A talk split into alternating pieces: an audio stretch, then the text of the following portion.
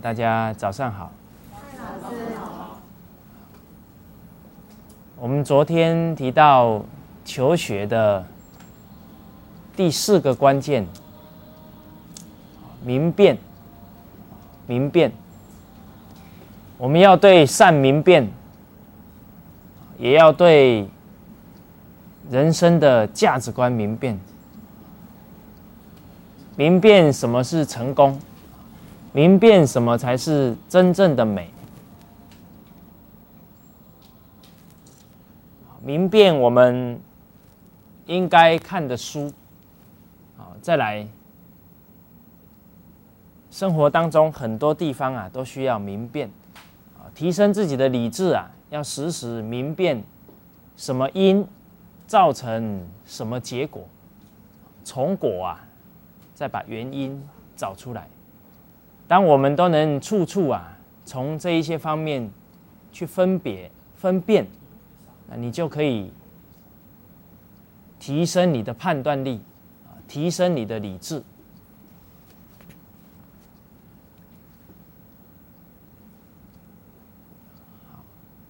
那最后呢，我们提到的是一个言语的明辨，就是啊，听话的时候不能听谗言，所谓来说是非者。便是是非人，所以有一句词是这么写道：“堂堂六尺躯啊，我们一个男子汉大丈夫啊，六尺躯，莫听三寸舌，不要听三寸舌的搬弄是非啊！堂堂六尺躯，莫听三寸舌，舌上有龙泉。”杀人不见血，所以假如我们听信谗言，可能很多五伦关系啊都会被破坏，会受伤害。所以我们要懂得去明辨言语，到底讲话者的动机是什么。假如是不好的动机啊，我们要懂得赶快知进退，该离开的时候赶快离开，应该制止他的时候呢？也可以制止他。那当我们能够明辨善恶、明辨人生的方向的时候，接下来最重要的就要去实践，就要去力行。我们把博学学好了，问也问清楚了，也能够慎思，能够思维判断了，接下来。就要把所学的东西一一啊落实在生活的点点滴滴当中。所谓在工作上当中，在生活当中，在处事啊、待人接物之中。所以昨天也有提到，道是什么？道啊，就是孝心。道啊。就是你时时刻刻与人相处的仁慈之心、恭敬之心。所以中国的学问最强调的四个字：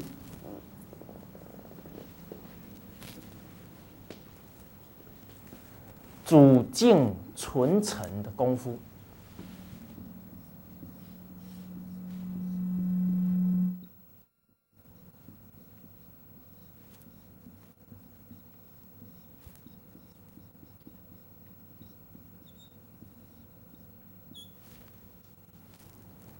敬是恭敬之心，什么时候恭敬？言语态度、起心动念，都要恭敬，都要真诚。这个叫真实学问。所以，人的孝心、人的恭敬、人的真诚，都是一个人本有的真心。所谓“人之初，性本善”。所以孟子说：“学问之道无他，求学问真正的目的在哪？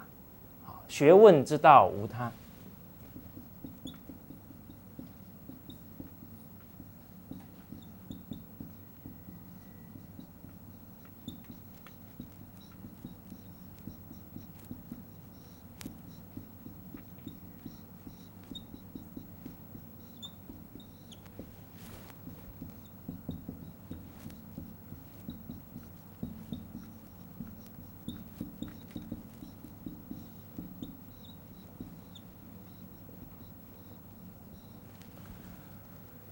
求其访心而已矣，就是把我们这个访啊，就是把我们忘失的真心怎么样，赶快啊找回来，把我们的孝心找回来，把我们的恭敬之心找回来，把我们关怀他人的仁慈之心呐，赶快找回来。所以，当我们找回来的时候啊，那个日子啊，你就会觉得很踏实、很充实。但是，这一颗心假如找不回来，我们就会觉得人生啊，越走越不踏实，越走越空虚啊。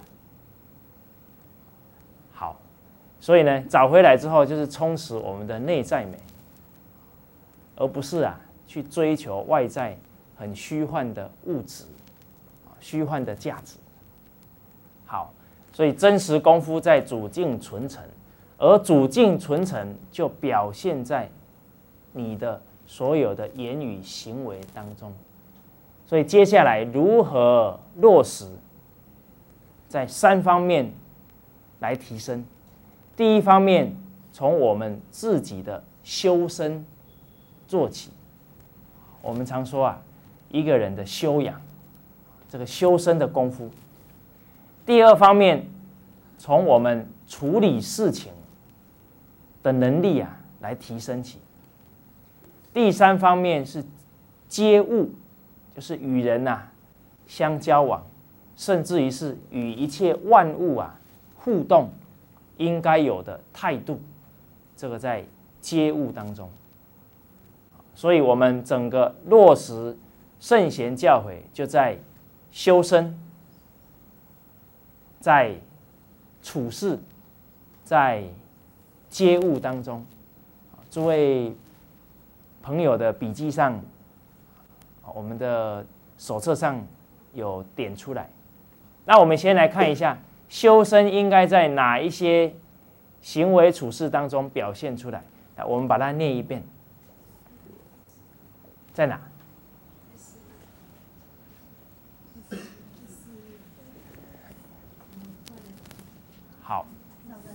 来，我们念一下哈，在啊，预备七，言中信，行笃敬，惩愤，自愈，谦善，改过，啊，这个就是修身。我们先呢，从修身开始来探讨。所以一开始谈的就是言中信，言语。我们都了解到，人与人当中相处啊，频率最高的就是用言语。所以言语能不能忠，能不能信，那就影响我们一个人的存心。到底我们的言语是用什么样的心态，什么样的一种动机呀？那就会影响我们整个人的修养。那我们来看一下，什么是中啊？中是会意字，上面一个中，下面一个心，代表心啊不能偏颇，心不能偏私，心啊不能自私自利。因为我们昨天已经提到了，损人绝对啊不利己。利人绝对利己，所以心一偏颇啊，就损己又损人；心一不偏颇啊，就能够大公无私，就能够处处替人着想，替人着想。所以，如何让言语能忠，也要先从啊他的存心开始看起。如何能够言语有信用，也要从一个人言语的态度啊开始谈起。所以，我们现在呢，从几个方面来探讨我们言语的一种修养。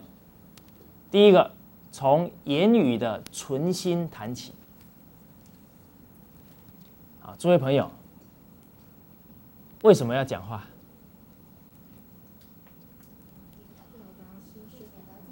哦，表达心声，表达自己的心声，啊，希望别人了解。哦，沟通，那沟通的目的在哪？相互了解，进而啊，互相帮忙，互相成就。所以，我们讲话还是要能利益对方啊，再讲。所谓要讲利益，不要讲太多啊，废话。一个人假如啊，话很多啊，给你的感觉是什么？所以，一个人为什么言语很多？他的心态啊，有问题。所以，《易经》里面提到。吉人之辞寡，造人之辞重。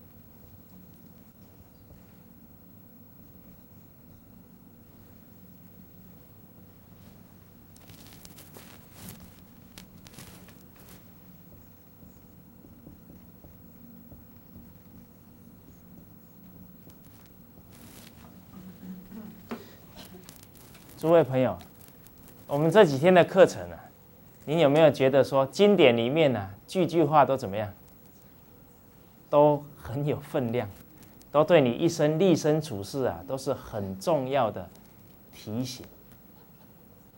易经里面我们这几天课程提了好几句的，积善之家必有余庆，积不善之家必有余殃。不止损自己，还损了什么？后代子孙，所以这一些道理你一明白之后，你整个人的立身处世态度绝对会有大的变化，因为你能够看得更深，看得更远。那《易经》里面提到言语说啊，吉祥的人呐，言语怎么样？很少，因为他的心呐静得下来，心一静下来。就懂得审时度势啊，察言观色，所以话不多，但是话一出来，就会让人家觉得很能够信任，所以他都在适当的时机才开口。好，造人之词重，言语很多，代表内心怎么样？很急躁，好像不讲话呢，自己就有没有安全感。好像很不舒服，很多人一回到家里，只有自己一个人啊，坐的发慌，好要赶快呢找朋友的电话打一打呢，心才不慌，有没有这种倾向？现在人呢有这种倾向，因为他一直啊，其实那个再根本一点，就是人生啊完全没有目标，活一天呐，过一天。所以一没有目标啊，他常常就会觉得很急躁，找不到方向，一定要找人家来陪他一下，他才比较有安全感。所以，假如你交这样的朋友，你会觉得怎么样？很累，常常要听他讲一大堆，然后呢，时间怎么样？耗掉。假如说听他讲对他还有帮助，那我们还听；那一点帮助都没有。所以我们啊，讲话还要练什么功夫呢？练他在那边打牢骚的时候，一句话就要把它切断。但是切断的时候啊，要从那个他的混沌当中啊，把它引出一些正确的思维，要引导他。所以这个也要我们有功夫啦，要提升自己的学问呢，就能够这样达到。慢慢的，你切掉他的话，然后把它引出来，他就会说：“你为什么都能这样想？”这个时候你就告诉他，因为我都有读《弟子规》，所以面对问题啊，不会打打妄想，不会想一大堆烦恼，要提起理智去面对。啊，所以人呐，心急躁啊，话才会多。所以话说多啊，不如少。因为你急躁，话又多，就没有考虑东，考虑清楚。所以话一多，言多必失。所以言语太多了，就会形成很多无形的障碍，自己都搞不清楚。所以到一个新的环境。啊接触新的人群，话一定不能多，要先呐多看多听。一个人能多看多听，还要心怎么样？静得下来。所以心静的功夫啊，时时都要练的。所以当我们很急躁的时候呢，赶快把《弟子规》拿起来念，赶快把经典拿起来念，扶自己的。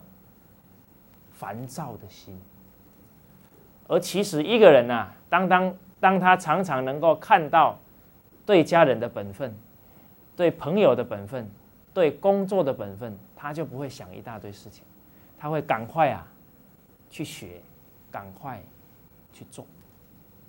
所以能看到自己本分的人，就不会啊浪费时间，让自己的心呐飘到九霄云外去，拉都拉不回来，不会的。所以，我们言语的动机啊，绝对是要能利益别人，我们再讲。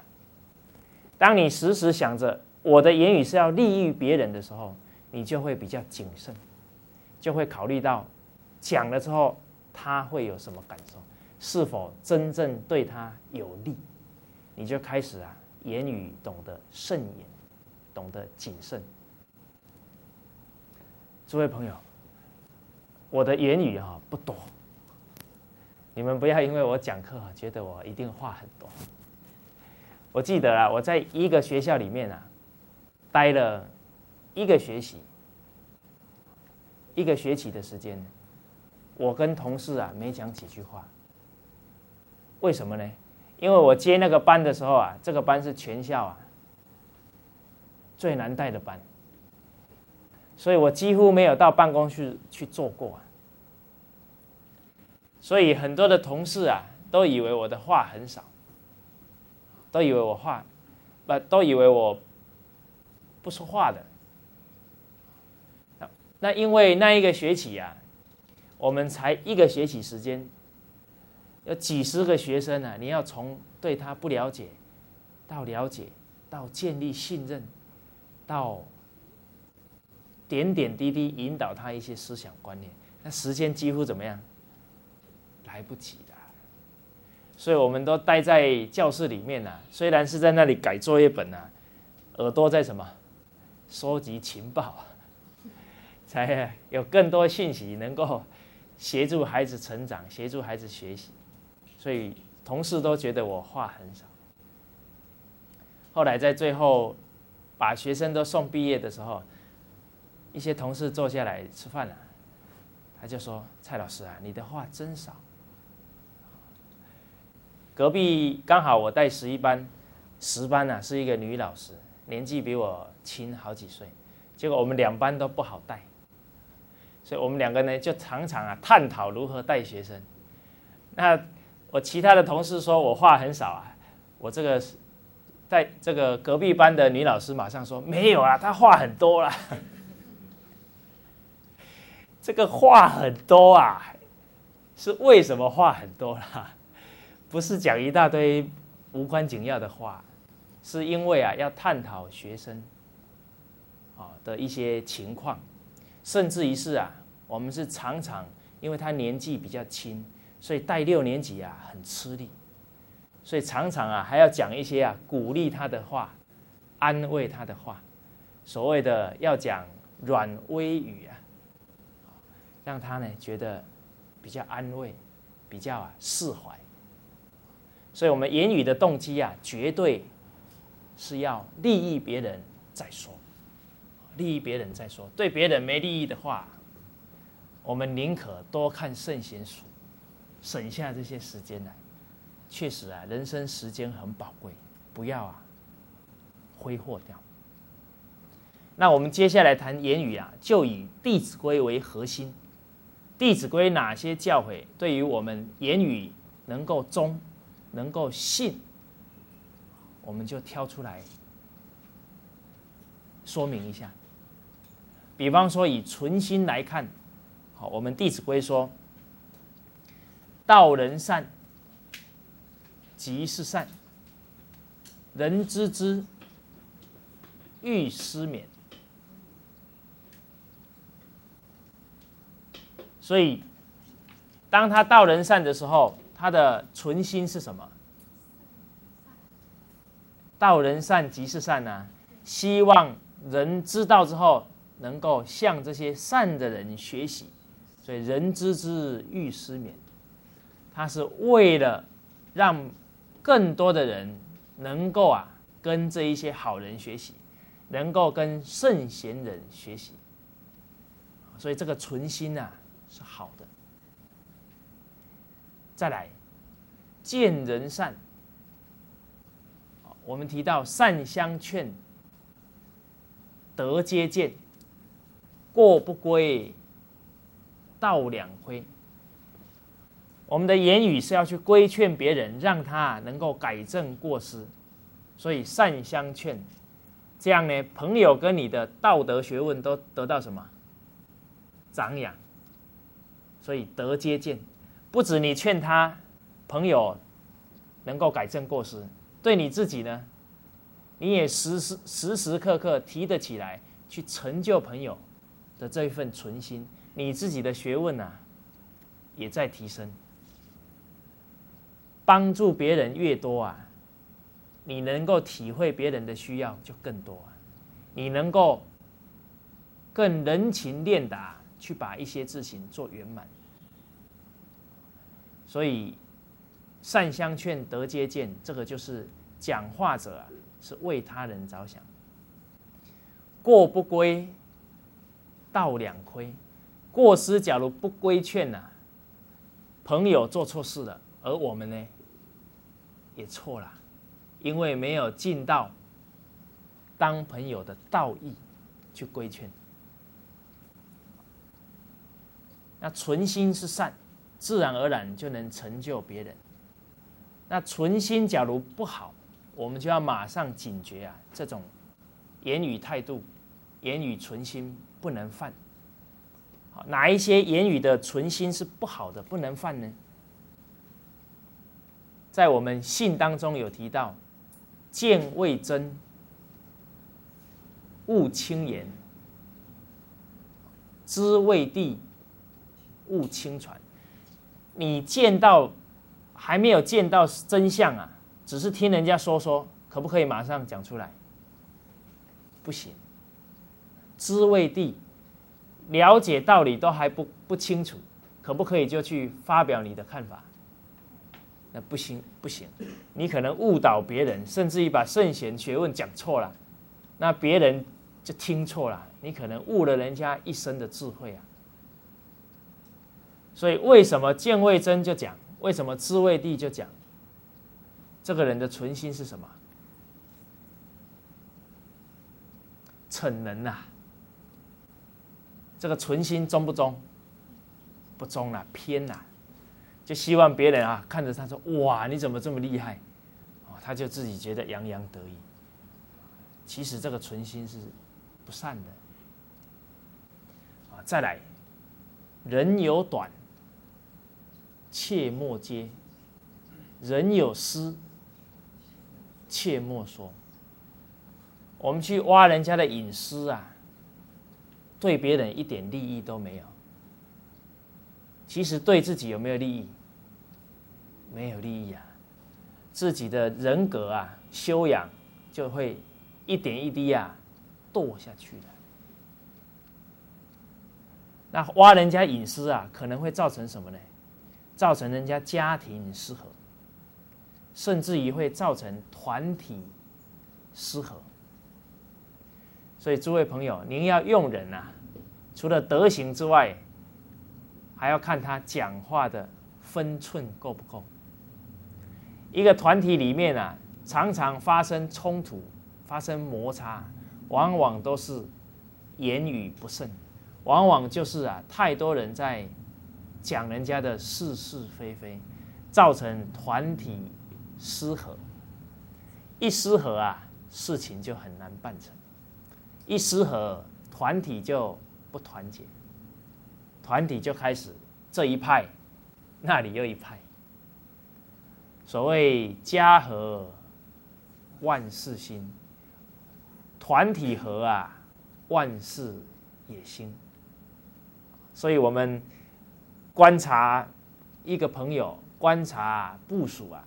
也要从言语的存心去看，那我们看人的深度啊，就会越来越深，你就不容易看错。所以看错人啊，不能怪对方，要怪自己学问不够。再来，我们来看言语的时机，你也要会判断，不该讲的时候你讲。你的心已经不忠了，因为你太急躁了。而这个急躁啊的背后呢，你再探深一点是什么呢？是你呀控制的欲望太强，就觉得你要赶快听我的。所以，我们人的存心啊，你要看到底，你才能够从你的存心啊去修正错误。所以，因为急躁，因为控制的欲望太强。所以时机没抓好，反而啊，事倍啊，事半啊，把事倍功半，达不到效果，甚至于不止没有效果，还把事情啊搞砸了。那我们从《弟子规》来看看言语哪一些时机该讲，哪一些时机呀不该讲啊？比方说。亲有过，见死根。父母亲有过世的，亲人有过世的，这个时候就是讲话的什么时机了？但是什么时机好呢？月复见，这个月啊，喜悦的月，代表他心情比较好的时候再讲。好，所以你看京剧啊，你要。连一个字你都不可以小看，月复见，这个就用一个月啊，就代表时机点要抓好。他已经火冒三丈了，你再去劝他有没有用？啊，要审时度势。再来，晨则醒，昏则定。晨昏定醒，让你的父母欢喜，让你的父母。放心，所以该讲的时候要讲。很多人说我就是嘴巴不甜，其实啊，障碍不在不在外啊，障碍就在自己的这一念心。假如我们讲的话能够让父母欢喜，你有这一份利益父母的心，孝顺父母的心，哪还有那么多什么？我的习惯就是嘴巴不甜，事在人为啦。不要推说我的个性本来就是这样，那个性随时可以修正的嘛。只要你真正啊那一份孝心，那一份利益他人的心能提得起来，你的整个言语行为就会变。再来，出必故，反必面。你时时处处啊，该交代的时候一定要交代清楚，让你的父母不担心。入则孝里面的出必固反必面啊，我们不要说只是对父母出必固反必面，这样我们学问啊就学呆了。应该是啊，只要呢我们交代清楚，就能够减少别人担忧啊，你就应该交代。对太太要不要出必固反必面？要啊，甚至于说实在的，对你的孩子也是要啊。因为你的亲人了解你在哪里，他就放心了。像我们要出去的，跟晚辈打一下招呼，我们去哪里，很快就回来，他也清楚，他也不慌张嘛。甚至于在公司里面，我们要出外的时候，也要把我们的行程啊告诉上司或者告诉同事，让他们在紧急状况啊还能够什么通知到我们。这个就是处处啊要能够替人设想，这个言语的存心是如此。这个也是对人的恭敬之心，对人恭敬啊，就会常常想到怎么做啊，才能够让他们放心，让他们减少担忧。彼说长，此说短，不关己，莫闲管。当别人在那里说长道短，这个时候是不是你说话的时机啊？不是哈，赶快怎么样？赶快离开啊！是非之地，你只要站在那里，可能都会惹祸上身。所以我们要有这个敏感度哈。我记得啊，在我成长过程，常常啊，人家都会给你划划分，你是这一派的，还是那一派的？那很奇怪。我好像呢，行为处事呢，就会站在中间，这一派我也不算，那一派我也不算，但是两派啊，都跟我处的不错，所以在论是非的时候，我们就溜之大吉，不要卷进去了。啊，到时候人家说哇，他们在那里批评我们的时候，蔡老师也在，那我们就解释不清楚了。但是啊，我们站在中间，并不是说不关心呐，不是这个意思。当我们站在中间的时候，对双方啊都是一种提醒，因为啊人都会犯过跟不及，所以往往分派的时候啊，都已经是对某一些观点呐都太偏颇了。这个时候你站在中间不动啊。对于他们都是一种牵制力量。等他们察觉到自己做的太过火的时候，又来问问你的时候，你这个时候一开口啊，就能够把他的偏私怎么样，稍微啊 缓回来。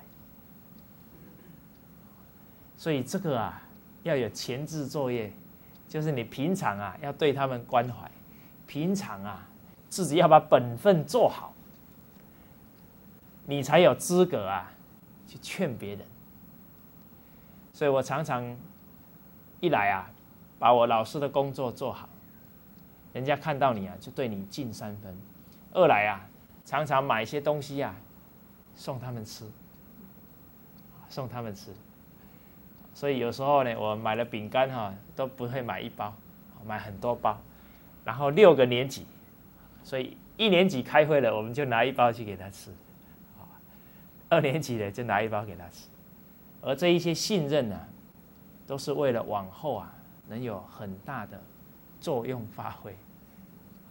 所以，我跟同事啊都处得很好，也懂得啊多请客，多送礼。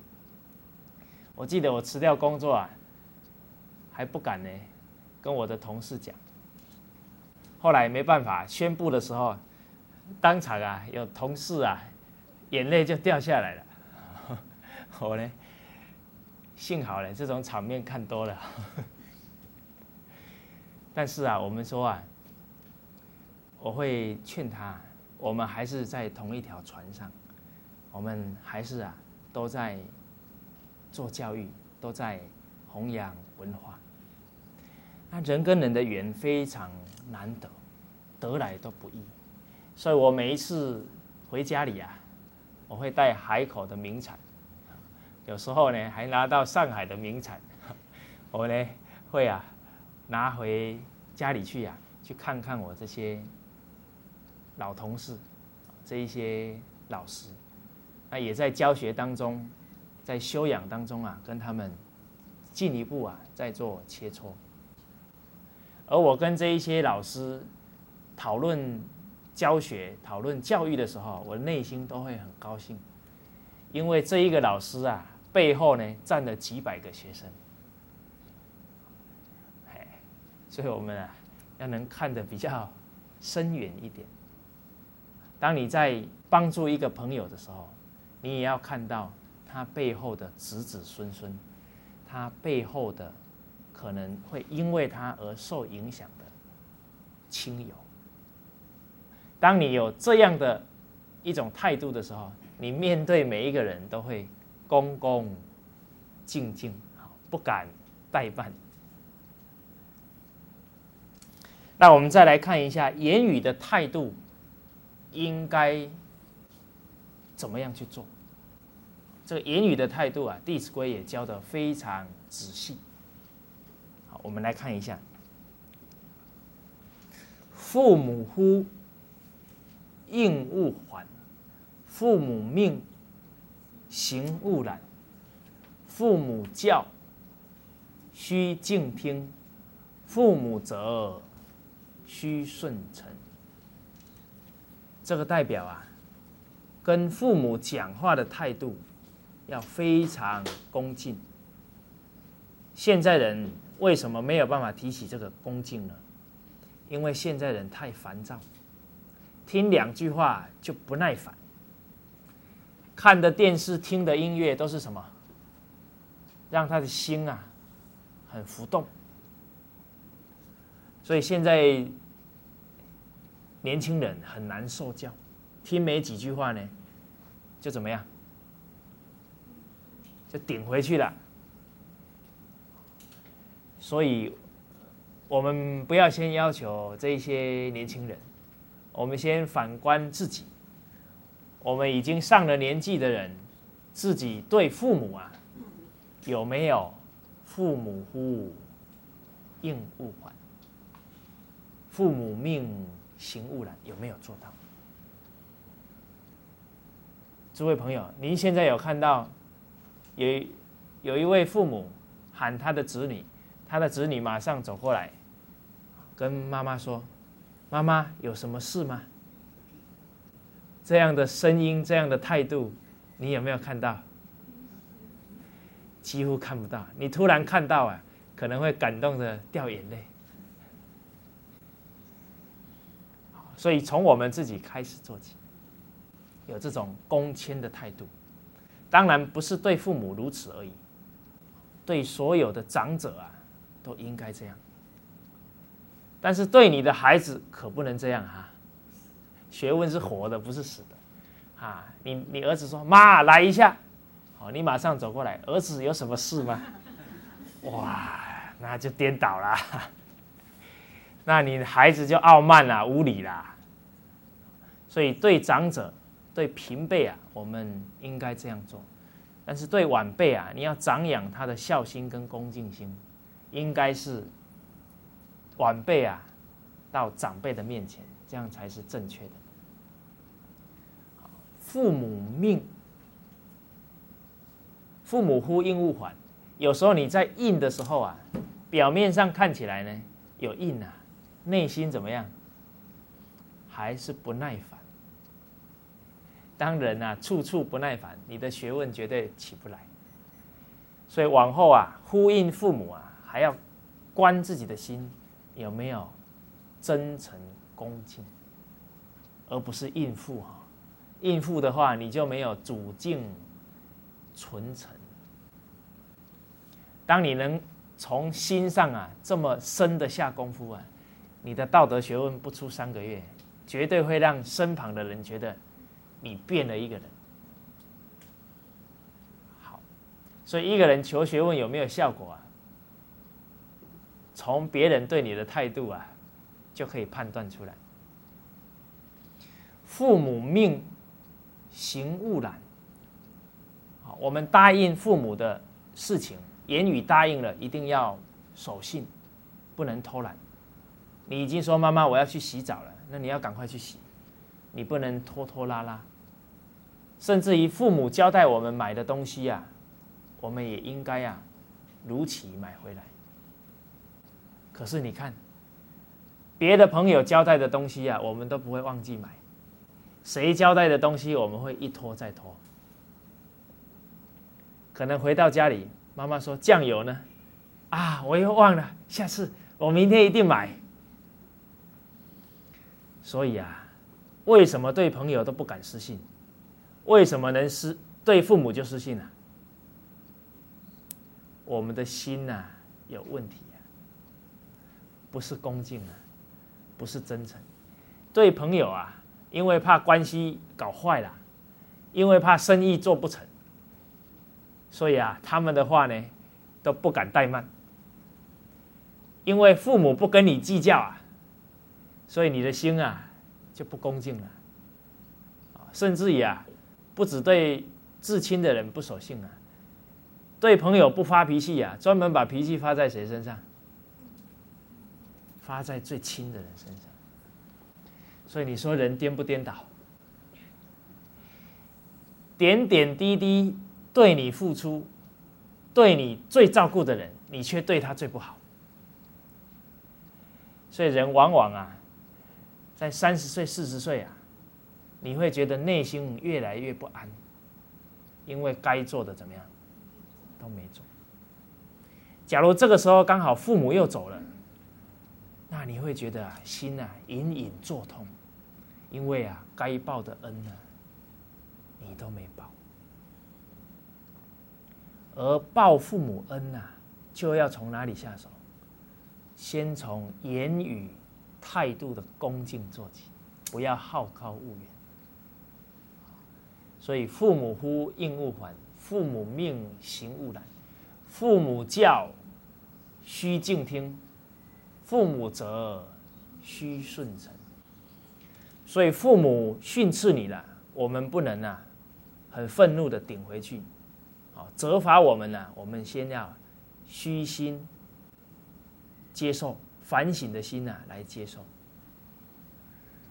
那很多人就说了：“那父母假如误会我们，那我们还不顶回去吗？”其实啊，我们要观察时机。父母在训斥我们的时候，情绪怎么样？比较激动。这个时候你还辩驳回去啊，很容易发生更严重的冲突，对你对父母都不好。而父母讲我们十句呀，只要其中有一句是真的自己做错的，其句九句啊是没有的，那你要想哪一句？就想这一句嘛，想这一句确实做错的，其他九句我本来就没做了。父母纵使误会，我也是问心呐，无愧嘛。所以人现在就很喜欢辩驳。很喜欢解释，往往啊都没有去正视自己做错的地方，所以常常人在接受规劝的时候，人家讲了五句呀，其他四句去对的，他没去注意，马上解释这一句，你这一句你误会我了，那人家往后敢不敢再给你建议啊？而当父母确确实实是错怪你了。你还能忍得下来啊？等父母情绪比较稳定下来，他自己会觉得我太过分了。所以啊，父母搞清楚状况，他太过分之后，可能还会主动啊，削个水果给你吃啊，主动啊，坐过来跟你聊两句。这个聊两句的意思就是没事的，没事的。所以啊。当你处处啊都能忍得下来，你的父母啊会越来越尊敬你，越来越佩服你。当你赢得父母的尊重跟佩服，往后你跟父母讲的话，他们就听得进去。所以诸位朋友要沉得住气呀。所以前一阵子前几天的课呢，我跟诸位朋友说，我是三分钟热度啊。所以父母觉得我的话能不能听啊？但是后来因为在这五六年的时间呢，很幸运的接受了圣贤教诲，所以就知知道啊怎么去应对进退，所以慢慢的从很多处理的事情当中，父亲啊对你的信任啊一点一滴啊就提起来。就提起来。所以这个时候啊，往往就是你啊，能够去协助父母，能够去引导父母的时机就出现。所以父母责罚的时候，我们不要情绪反应。当然哈，假如你父母骂你很凶了，而他又有心脏病，这个时候你不要说蔡老师说的，就乖乖在那里。这个时候看情况不对啊，赶快什么离开啊！没看到你呢，他气比较消的时候，你就赶快走了。学要学活一点，不要学死。所以古代啊。孔子的学生有一位孝子叫曾子，曾参，他非常孝顺。有一次他爸爸责罚他，一气之下，旁边棍子拿起来，就给他打下去，结果他就被父亲啊打昏了。后来呢，曾子去见孔夫子，夫子就骂他，他说你不孝。那曾子吓一跳啊！你看着我这么乖，连跑都不跑啊，怎么说我不孝呢？夫子接着说啊：“假如你爸爸失手把你打死了，那你是陷你父亲于不义呀。而且他亲手把你打死了，谁最痛苦啊？父母最痛苦啊！而且他的痛，你一打死，二十年后一条好汉呐。父母把你打死了，他几十年的日子都……”都很难受了，所以夫子告诉曾子啊：“小仗则受啊，拿小棍子哈你就受了；大仗则走啊，拿起大的棍子要赶快溜啊。”所以你看，处处啊替父母着想，这样学啊学活了，不然就变书呆子就不好。所以我们呢对。言语的态度啊，就从父母呼、父母命这一些态度开始做起。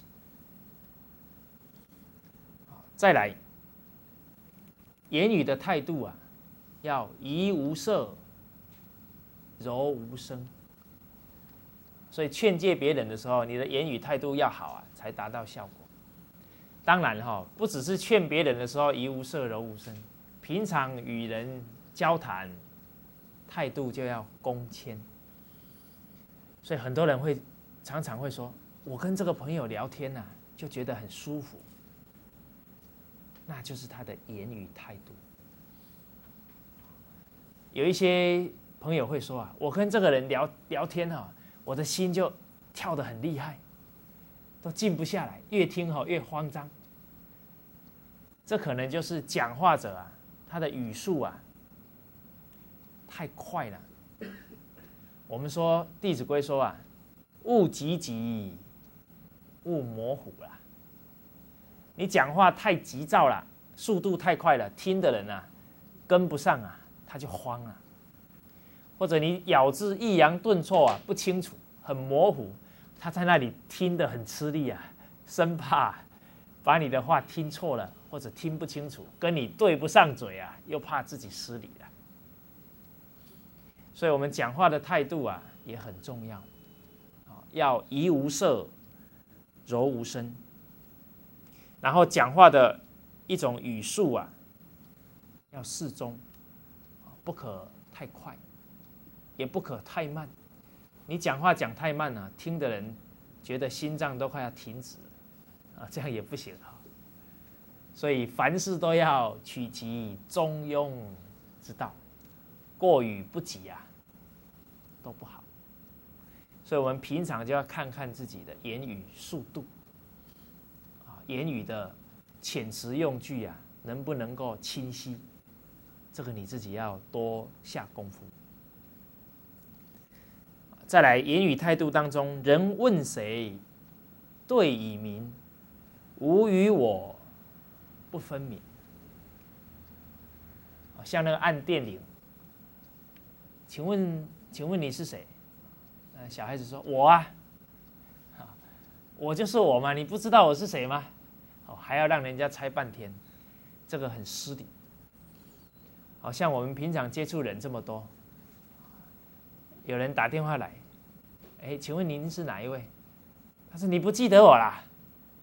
我们两个月以前见过面呢，我们在那里也觉得头很大，见的人那么多，怎么会想得起来？所以哈，我们讲话一定要哎喂你好，我是某某某，让人家马上就知道你是谁，人家的心就安了。这个就是讲话的分寸跟态度。所以我们教孩子接电话，这个也要教。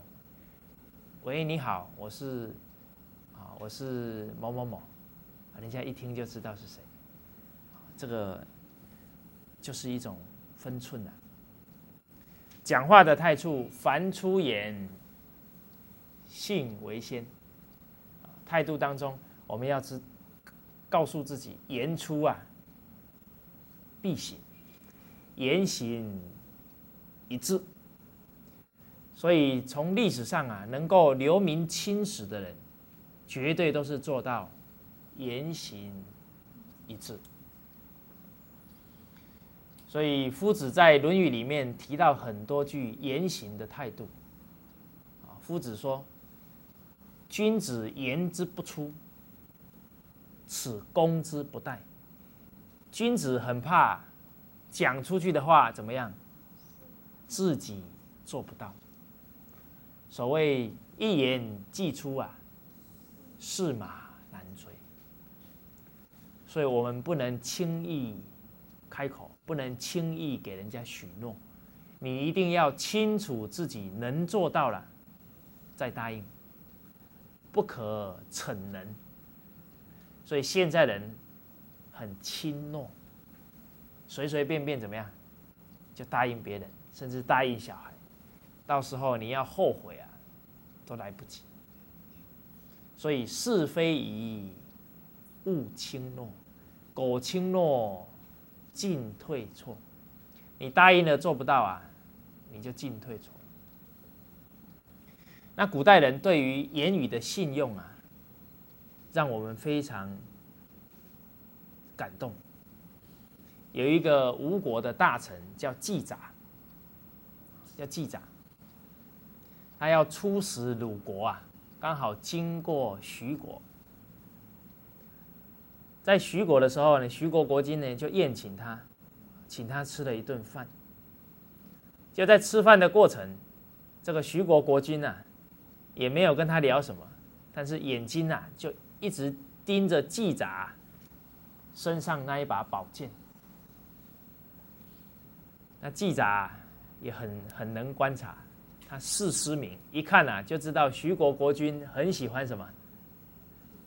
很喜欢他这一把佩剑，但是因为佩剑啊是代表一个身份，他要出使鲁国，他就必须啊有这一把佩剑，所以呢，他当场起了一个念头，他说：“我回回来的路上啊，已经不需要这一把剑了，我再把这一把剑呢给徐国国君。”他就起了这么一个念头。结果后来呢，回国之后啊，经过徐国。他就去要送这一把剑，结果一到徐国，发现了徐国国君呐已经过世了。他啊因为国君的墓都很大，都有人守墓，所以他就啊把这一把剑呢挂在墓前面的一棵树上，就挂上去。他的随从啊很惊讶，他说：“大人呐。”你这一挂给他呢，我觉得很奇怪。第一个，你又没有答应要给他，所以你不需要守信啊。第二个，纵使你已经答应他了，他都已经死了，那你更可以不要给他。记者马上说了：“死无以心许之啊！我已经把我的这一个。”心呐，起了一个念头，要送给他了，所以我要啊守这个信用。其以死备无心哉？怎么可以因为他死啊，来违背我心的信用？所以古代人不要说言语出去要守信了，连对自己的一个念头啊，他都能够守信到底。所以，我们从古代人的一种对信的态度啊，我们都会觉得很惭愧。我们要啊见贤思齐，所以往后当我们答应别人的事的时候，就要啊兢兢业业、时时刻刻啊要去尽这一份信用。好，那我们这一节课呢就先上到这边，谢谢大家。